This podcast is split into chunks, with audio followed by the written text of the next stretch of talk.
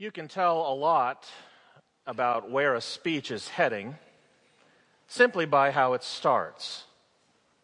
For example, if a speech begins with the words, my fellow Americans, you know that you better perk up your ears and listen up because you might hear something important by the President of the United States. If, on the other hand, you hear the words, ladies and gentlemen and children of all ages, you better perk up your eyes because you're about to be amazed and astounded by amazing feats by circus performers. And if you hear the speech begin with, I want to thank the Academy, then you better listen up quick because the speech is about to get cut off by the orchestra. And if you hear a speech that begins, Dearly beloved, we are gathered here together you can rest assured that that person is being that person is a clergy and you are gathered to celebrate the life of someone you know. Now in the New Testament, particularly in the epistles, the letters to the church, one of the most common ways to begin an address is to hear the words to the saints of and then you name the specific community. Or if the writer is in a particularly intimate mood, you might hear the words, Dear brothers and sisters. You hear these salutations over and over again throughout the epistles. But what we have here in the third chapter of John's first epistle to the church that Mike just read moments ago is one of the most rare salutations of them all. Two simple words. That's all it is. In fact, two words that you don't find anywhere else, as far as I can tell, anywhere else in all of the epistles. But it's these two words that John uses to greet the early church that tell you all that you need to know about the tone and the content of what is soon to follow. He says, Little children. Little children. Right away, you know that what John is about to tell the earliest Christians is something that will bring them back to an earlier age, back to a time when they were more innocent and more youthful, back to a day when their worldview was filled with much more imagination and creativity, back in the day when you and I we're looking ahead to our future and thought we could grow up to do anything we wanted to do and be anything we wanted to be, and one day maybe we could be strong enough, powerful enough to really make a difference in the world. Little children, I've got something to tell you, John says. It's in that context that earlier this week I was thinking a lot about what it was like when I was a little child back when I was little McGray. If you can imagine, there was a time when I was little McGray. If you read my midweek message, you know that when I was a little child, I had a deep fascination with superheroes. I loved them. I ate them up. I drank them. I slept superhero. Literally, I had Superman underoos when I was a kid. Thanks be to God that there are no longer pictures to prove it, but I had Superman underoos, and I came home every day to watch Spider Man on TV, and every Saturday morning I got up extra early with a bowl of cereal in hand to watch the Justice League of America and Super Friends. And I loved to pretend that I was Captain America. I would take the pillows off the couch, and I would use it as my shield to defend against the forces of evil, which were often embodied by my two younger brothers. Never missed a superhero movie, seen all of the Batman movies. And I will have to even sheepishly admit to you today that there is even still a little bit of little McGray inside Big McGray. It's what brought me to a fascination with a man named Daniel Fingeroth. He wrote this book called Superman on the Couch. The subtitle is What Superheroes Really Tell Us About Ourselves and About Our Society. Daniel Fingeroth knows a thing or two about superheroes. For over 20 years, he was the editor at Marvel Comics. He supervised the entire storyline involving Spider Man. I think he knows a thing or two about heroes. I heard an interview on NPR with Mr. Fingeroth, and I was intrigued by what he said. He said, A good superhero is someone who is an idealized version of the reader something they can aspire to, something they can imagine being. Superheroes, he said, embody a lot of our hopes and our fears. And our best version of ourselves. The idea that you can fail again again and succeed. That evil is conquerable. Or the idea that even though we are flawed, we can still do well. He said, there is something about these characters that reaches out and hits people where they live. I think Mr. Fingeroth is absolutely right about why people love superheroes. But he goes one step further in his book. He says that superheroes not only tell us something about ourselves individually, but they speak to us about who we are culturally. That there's something about superheroes that taps into a culture or a society's deepest values. I think he's right. Everything that he used to describe a superhero for us individually can be applied to the way we see the world as a culture and the way we see individual people. Think about the way we praise people today who are able to raise themselves up by their bootstraps and able to overcome all of the odds and conquer all of their limitations and their weaknesses. Think about, think about the way that's manifested in pop cultural icons. Mr. Smith goes to Washington, or Rudy, or Luke Skywalker, or Rocky Balboa or a cowboy or an astronaut or a home run hitter or simply a hometown kid made good. We love to praise these individual achievements by people who overcome great odds, who shed all of their limitations, who even escape what it means to be human in some cases, to find a power deep down inside them that they didn't even know they had. It's one of our favorite overarching, embedded narratives that define what we value as most important. That if we simply overcome our weakness, look deep down inside within ourselves, and find the power within, then we can shed our humanity, and just like those superheroes, up, up, and away, we can soar. So we project that image not only onto our fictional characters, but into our real life people, like our politicians, like our sports heroes, like our music icons. We love the little person who makes it big because we think, deep down inside, we can too. Now, please don't get me wrong with what I'm about to say. There is nothing intrinsically wrong with trying to be the best person you can be. To try to gain individual achievement is commendable. To try to overcome the odds is desirable. But if you take that mentality far enough, if you take it to an extreme, where it's just me against the world, if it's just me trying to do this on my own, if it's just me who doesn't need anybody else, then you reach a kind of mentality that is, and I don't think there's any other plain way for me to say it, a mentality that is directly antithetical to the Christian faith. Because the Bible is very clear. You want to be great? Greatness is not found by turning within and tapping into a power deep down within yourself.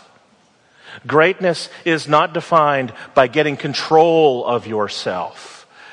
It's found by giving up control of yourself, yielding control over to God, and surrendering that control in service to a community of people. It's always found by saying yes in service to other people. So, this extreme mental inwardness, this mentality, was operating in the background of the early church in the form of a heresy back when John was writing to this original community. It was a heresy called Gnosticism, which suggested that if you wanted to be great, you have to look for the inner light, for the inner power within. And so, in order to find greatness, you had to shed all of your exterior, all that it meant to be human, all of your limitations. So nowadays, we have this kind of mentality in the way we view our superheroes and even our celebrities. Such that when Tony Stark or Bruce Banner or Bruce Wayne or Clark Kent shed their alter egos and overcome their humanity and get over their weakness, then they can find the superhero within. Otherwise, they're just ordinary and vulnerable. Now, take that theology, take that superhero mentality, and turn it into a dominant theology, and you get the heresy of Gnosticism. And that was what was operating in the early Christian church when John was writing this letter. And frankly, it's a heresy that in many ways is still infecting popular American Christianity. Think about it. Tries to convince us that if I can, if I can just get my life in order, if I can just conquer my weakness, if I can just live the kind of life that I'm supposed to live, if I can just tap into that power within me, then I can finally do good things for God. The early Christian church had to weed out this kind of thinking because it realized, first and foremost, that if Christianity was anything at all, it was first of all incarnational which means that it's God's desire for us not to escape our humanity or ignore what it means to be human, but to work in the context of what it means to be human. That God wanted to bless the world through a human being, not by avoiding human beings. And that means that the ultimate goal of a Christian is not to escape what it means to be human, but to yield all of our humanness, all of our weakness, and all of our limitations over to God so that God could use you not despite your humanity, but through your humanity. Not despite your weakness and all of your anguish and your pain, but through your anguish and your pain. The other thing that the early church had to realize is not only was it incarnational, Christianity was nothing else if not rooted in community. There is no such thing as Christianity as a solo sport.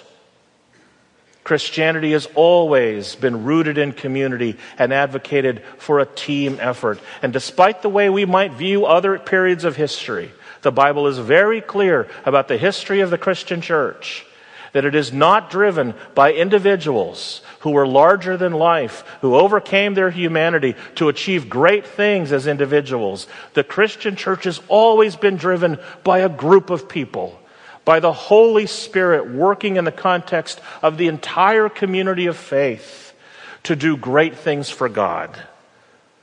And that's why, by the way, whenever the Holy Spirit is mentioned in the New Testament, the Holy Spirit is never simply working in the life of just one individual. The Holy Spirit is always working in the context of the entire church. So that's why, whenever we hear the phrase spiritual gifts, gifts that are given to us by the Holy Spirit, we always hear about them not for the solo benefit of individual people. Your spiritual gifts that have been given to you by the Holy Spirit are not for your benefit. In the New Testament, they're always used for the context of the community of faith. And that's why when we talk about the fruit of the Spirit, that the Spirit gives to each individual, it's not just so that you can live your best life now.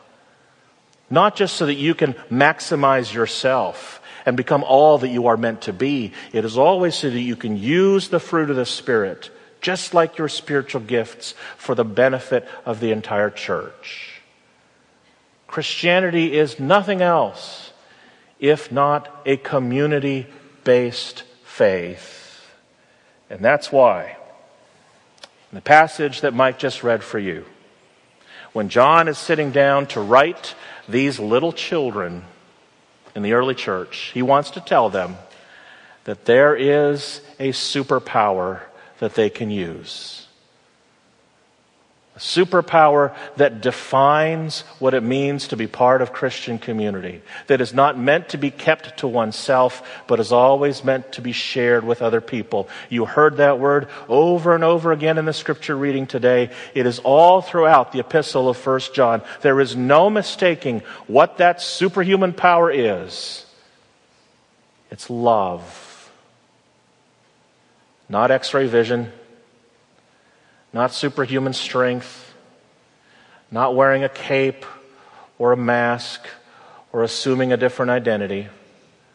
The only power that constitutes what it means to be a Christian is the love that comes to us from God and the love that we must share with other people. That is the key to greatness. Loving not just with words but with actions. Loving not just conceptually or theoretically, but behaviorally. With everything that we do, with acts of service, with our bodies, with our human bodies, with our calloused hands and our swollen ankles, even our sweaty brows. Loving with all of who we are as human beings earthly, fleshly, muscular bodies.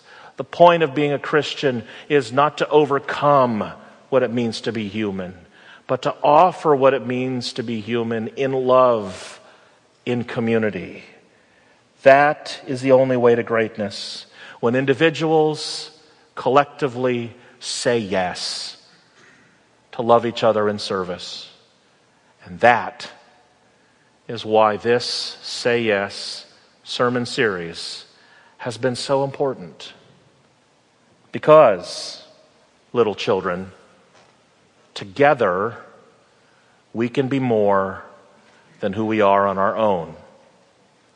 Together, we need each other to grow in the faith. You can't do it by yourself. If you really want to grow in your spiritual life, if you really want to maximize who God has created you to be, don't try to do it by yourself. Say yes to offering the fullness of who you are in service in and through this church because God is calling you. And God is calling you today to fill out that say yes card if you haven't done so already and bring it up with you and turn it in. That's what that say yes card is all about. It's not it's not some rote, obligatory, habitual kind of card that we ask you to fill out that gives you a, a, makes you a pledge or a promise or a commitment. It is simply you saying yes to an invitation to explore how God wants to use you in and through this church. In a few moments, we're going to invite you to turn that in. You could simply turn it in by placing it in the offering plate when it goes by. Or when you come forward for communion, there are two baskets here in the chancel where you can simply deposit your card, and someone will get with you as a way of responding to your yes. Our hope has been that you have been prayerfully considering this card since you received it a couple weeks ago. And through your response and through your act of turning it in, you can say yes. Because despite what our superhero movies might try to tell us, our world will not be transformed by the sum effect of individual people aspiring to greatness on their own.